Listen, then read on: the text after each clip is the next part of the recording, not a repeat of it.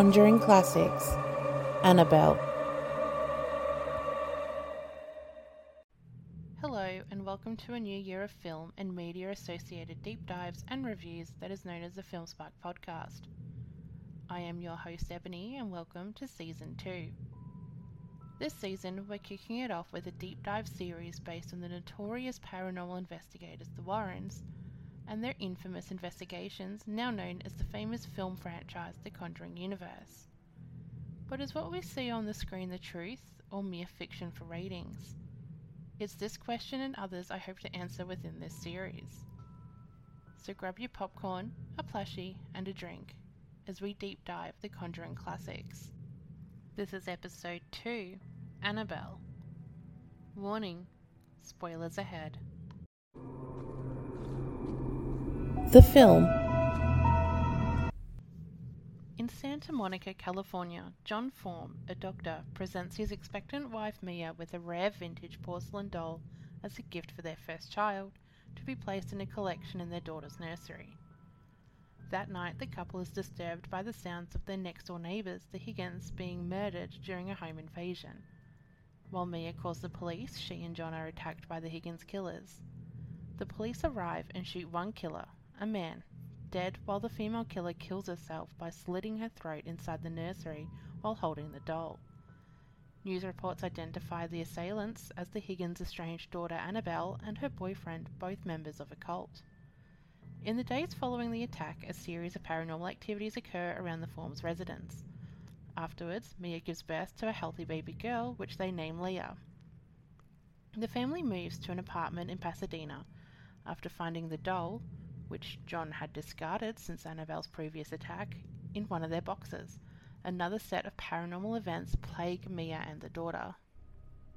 Mia calls the detective who handled the original case and learns that the cult intended to summon a demonic spirit. With the help of bookseller and fellow tenant Evelyn, Mia realizes that the cult practiced devil worship, which summoned a demon who followed the family after they moved to their apartment so as to claim a soul. Upon returning home, Mia and Leah are attacked by the demon who reveals itself while manipulating the doll. Mia and John contact their parish priest, Father Perez, who explains that demons sometimes attach themselves to inanimate objects to achieve their goals, and that a human soul must be offered for a purpose. Unable to exorcise the demon, Father Perez decides to take the doll to seek help from the Warrens. But before he can enter the church, the demon impersonating Alabin Annabelle's spirit attacks him and grabs the doll. Father Perez is hospitalized. When John checks on him, the priest warns him that the demon's true intention is to claim Mia's soul. That night, while Evelyn is visiting Mia, the demon uses Father Perez's physical form to sneak into the apartment and abduct Leah for her mother's soul. To spare her daughter, Mia attempts to jump out of the window with the doll, but John and Evelyn arrive in time to stop her.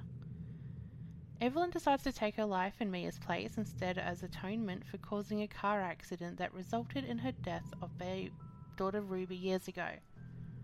As Evelyn lies dead on the road, the demon and the doll disappear. Mia and John never see or hear of the doll again, and Leah is safe inside her crib. Six months later, the doll is bought from an antique shop by a mother as a gift for her daughter Debbie, a nursing student, and is seen stored and locked away in a glass case in the Warrens' artifact room. Fact versus fiction.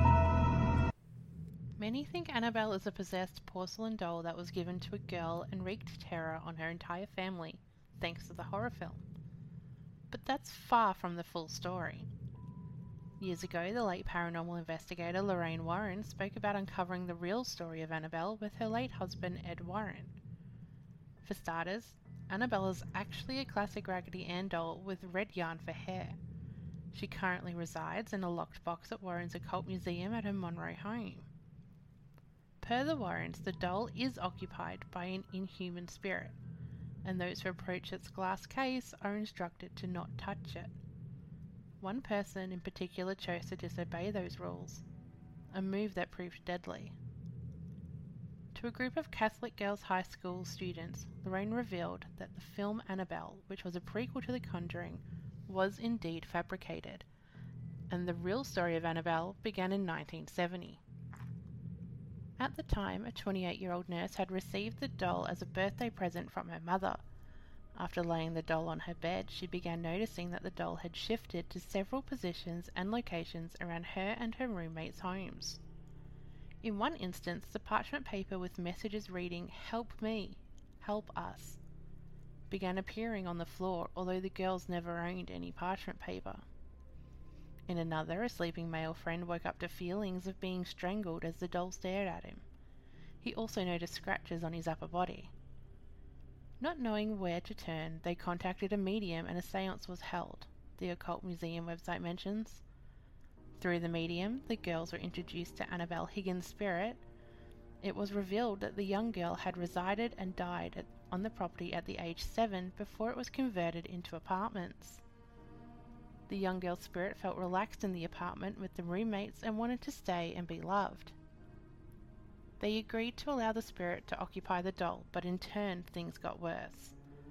After taking an interest in the case, the Warrens contacted the nurse to offer assistance. Soon after, they came to the immediate conclusion that the doll itself was not in fact possessed, but manipulated by an inhuman presence. The spirit manipulated the doll and created the illusion of it being alive in order to get recognition. Truly, the spirit was not looking to stay attached to the doll, it was looking to possess a human host. The Warrens say that the spirit has tormented several individuals who came in encounter with the doll.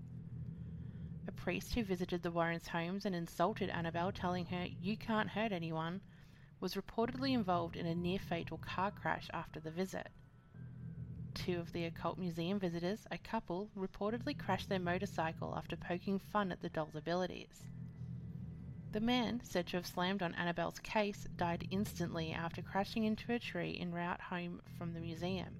His girlfriend survived but was hospitalized for a year after the crash.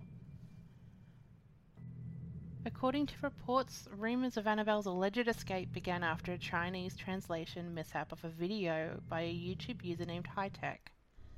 In the video, Annabelle actress Annabelle Wallis was doing an interview in which she stated that she got the Mummy co star Tom Cruise to run with her on camera. Somehow, when it was translated to Chinese, the story was switched to Annabelle Escaped by Hightech. From there, social media went into a frenzy with thoughts of the doll, known to be possessed by an evil spirit, had managed to escape the museum. However, according to Spera, the current museum owner, the rumour is not true. In a video uploaded to YouTube, the paranormal investigator assured social media users that Annabelle was still in the museum and in the glass case. I'm in here, in the museum, because of the rumours that Annabelle has escaped, Spera said in the video. I gotta tell you something, I don't know if you're gonna want to hear this or not, but Annabelle did not escape. She didn't take a trip. She didn't fly first class, and she didn't go out to visit her boyfriend. So what have we learned?